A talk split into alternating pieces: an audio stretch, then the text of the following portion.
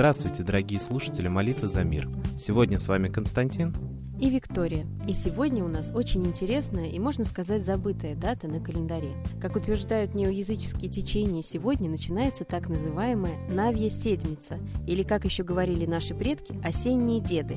Славяне в эти дни поминали людей, которых с нами уже нет. Это особое время со своими строгими ритуалами. Их обязательно надо соблюдать, чтобы не прогневить предков. К примеру, Нужно тщательно прибраться дома, помыть окна, навести порядок в своей жизни и в своих мыслях. Тогда деды увидят, что у нас все хорошо, что в нашем доме лад и покой, и обрадуются. И может даже наградят нас за это. Год будет удачным, и нас не покинет счастье и здоровье. С 21 по 27 октября истончаются границы миров. Это время встреч с душами ушедших родных людей. На Руси в эти дни никуда не спешили. Готовили поминальный стол для дорогих гостей из иного мира, читали древнейшие славянские заговоры. Наши предки, по утверждениям родноверов, стоят безмолвно за нашей спиной. Мы можем не ощущать их присутствие, но они помогают нам и поддерживают в трудную минуту. Бывает, думаешь, ах, отвела судьба от беды. А ведь это не судьба, а любимый дедушка или бабушка помогли тебе. Пришло время и нам поблагодарить их, почтить их память, вспомнить их лица, рассказать детям о славных родственников, которых они не успели увидеть. Все блюда со стола в этот день сначала клали в отдельную посуду для дедов, которую выставляют на подоконник. Трапеза проходит тихо, с разговорами о людях, которых с нами уже нет.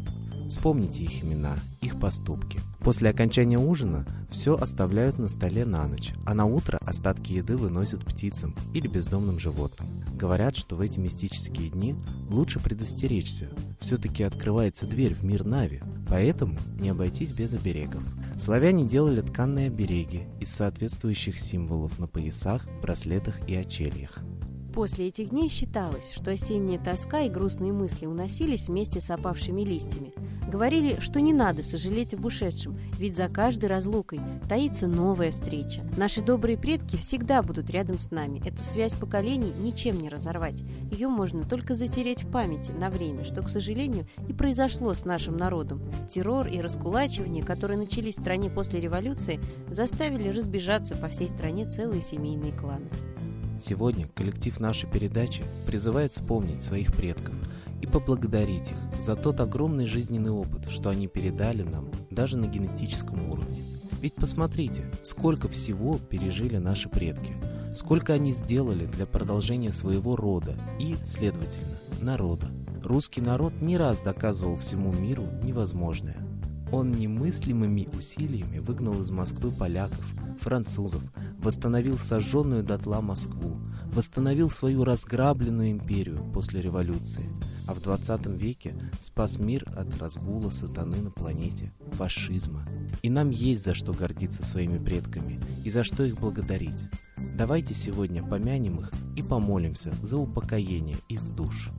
Сегодня в мире очень серьезная, можно сказать, предвоенная ситуация. После того, как искусственно созданный конфликт на Украине не перерос, слава богу, в Третью мировую, попытка развязать эту войну перенеслась в Сирию. В небе Сирии уже летают российские самолеты. Мировая общественность так и не поняла, какие именно интересы президент Путин защищает в этой стране. Давайте, как и наши предки, встанем на защиту мира, дабы эта ситуация в Сирии не переросла в Третью мировую войну. Молитва – это простое, но очень результативное действие. Так обратимся в единой молитве в небеса и попросим о сохранении мира на земле. А мы передаем слово Светлане Ладе Русь.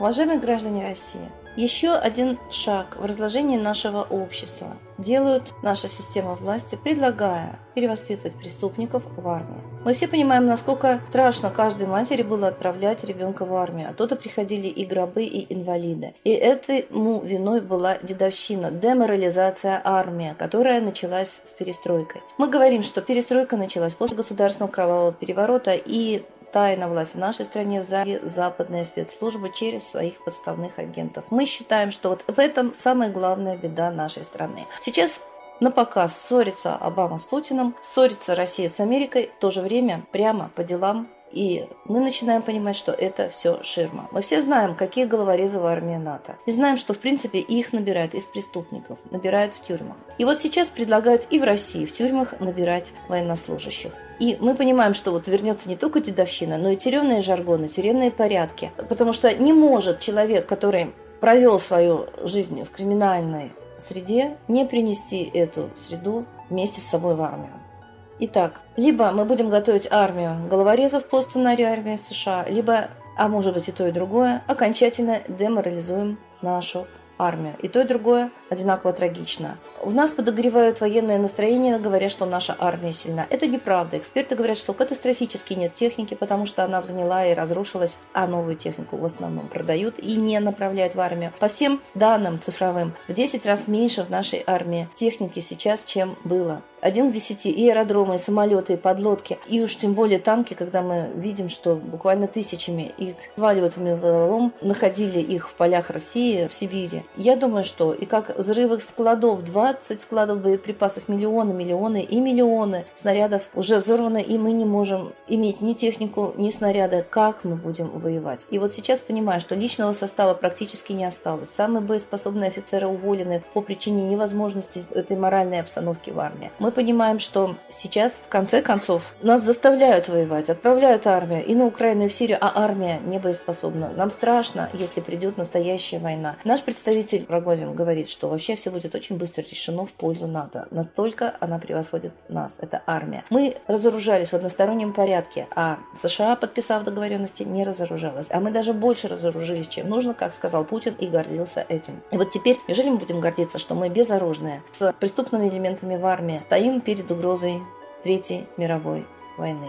Спросите у себя, знаете ли вы свое бомбоубежище. Мы спрашивали в МЧС. МЧС не ответила. Сказал, что это государственная тайна. Вам не скажут, где вы сможете скрыться от бомб, но зато навлекают эти бомбы на ваши головы с каждым днем все агрессивнее, ссорясь со своими потенциальными противниками и не договариваясь и не выполняя мирные договоренности. Я думаю, что в любом случае спасение утопающих – дело рук самих утопающих. Протестуйте, граждане, говорите, если вы будете молчать на все эти шаги той власти, которая пришла на власть после кровавого государственного переворота по сценарию ЦРУ, то вам уготован тот конец, который в этом сценарии записан. А в Гарвардском проекте записана ликвидация страны и ее народа.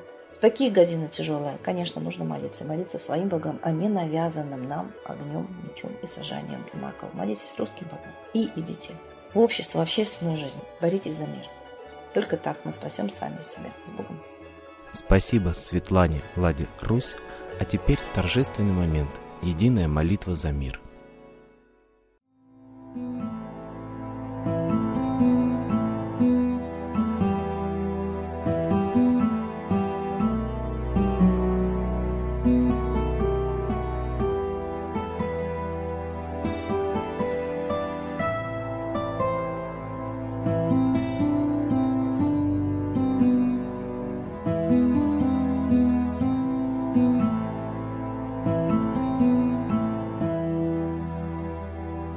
Дух смерти и зла над Россией клубится, И заговор тьмы над народом глумится. Поссорить с соседом, живущим в стране, А НАТО, Китай, приготовить к войне. Желтые люди на землях Востока Ждут лишь сигнала сразиться жестоко. Землю России считают своей, Рвутся в просторы российских полей. Предсказано солнце в российской судьбе, но сможем его отстоять лишь в борьбе и вера, и сила в пути нам нужна. Не будет могилы, воспрянет страна. Поднимемся гордо, всем скажем о свете и вымолим век золотой на планете. Молим русского Бога. Прости наш народ. Дай нам к счастью дорогу. Прости наш народ. Ра, сожги наши страхи. Прости наш народ. Мы в последней рубахе. Прости наш народ. Молим солнце вернуться. Спаси наш народ. Чтобы от страха не гнуться. Спаси наш народ. Митра, Ра, Майтрея. Спаси наш народ. Нечисть нас не жалеет. Спаси наш народ. Русские люди, вперед, за богами. Вслух повторяйте вместе за нами. Если молитва уйдет в небеса, снова начнутся у нас чудеса. Честно и смело скажи свое слово. Русские боги помочь нам готовы. Хочу, чтоб нынче на Руси славление солнцу началось, чтобы светило в нас прожгло и ум, и душу всю насквозь, и чтоб сгорели в душах в прах и ложь, и алчность, и вся лень, и в наших солнечных сердцах зажегся б новый Божий день. Я знаю, солнце помнит нас, и солнце Митры взгляда ждет. От тех, в ком лучик не угас, кто не забыл про небосвод, кто скажет Митре, я с тобой, я вспомнил предков высший дух, с Майтреей связаны судьбой, и славить солнце станем слух.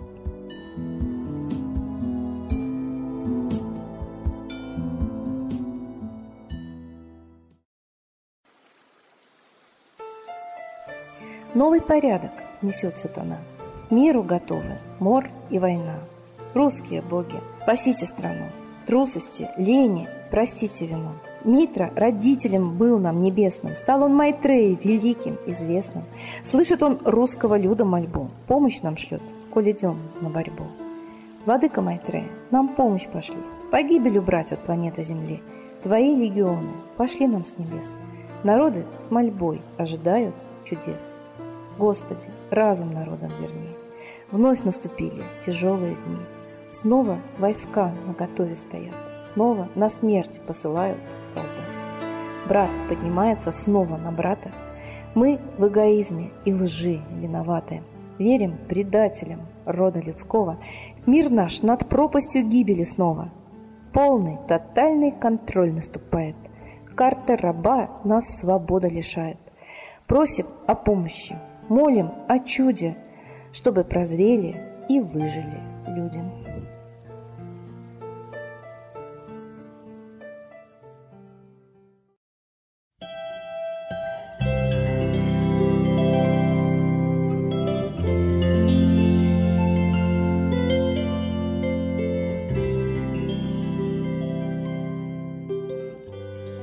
Спасибо всем, кто был с нами в этот час и молился за мир. А мы с вами прощаемся до следующей трансляции.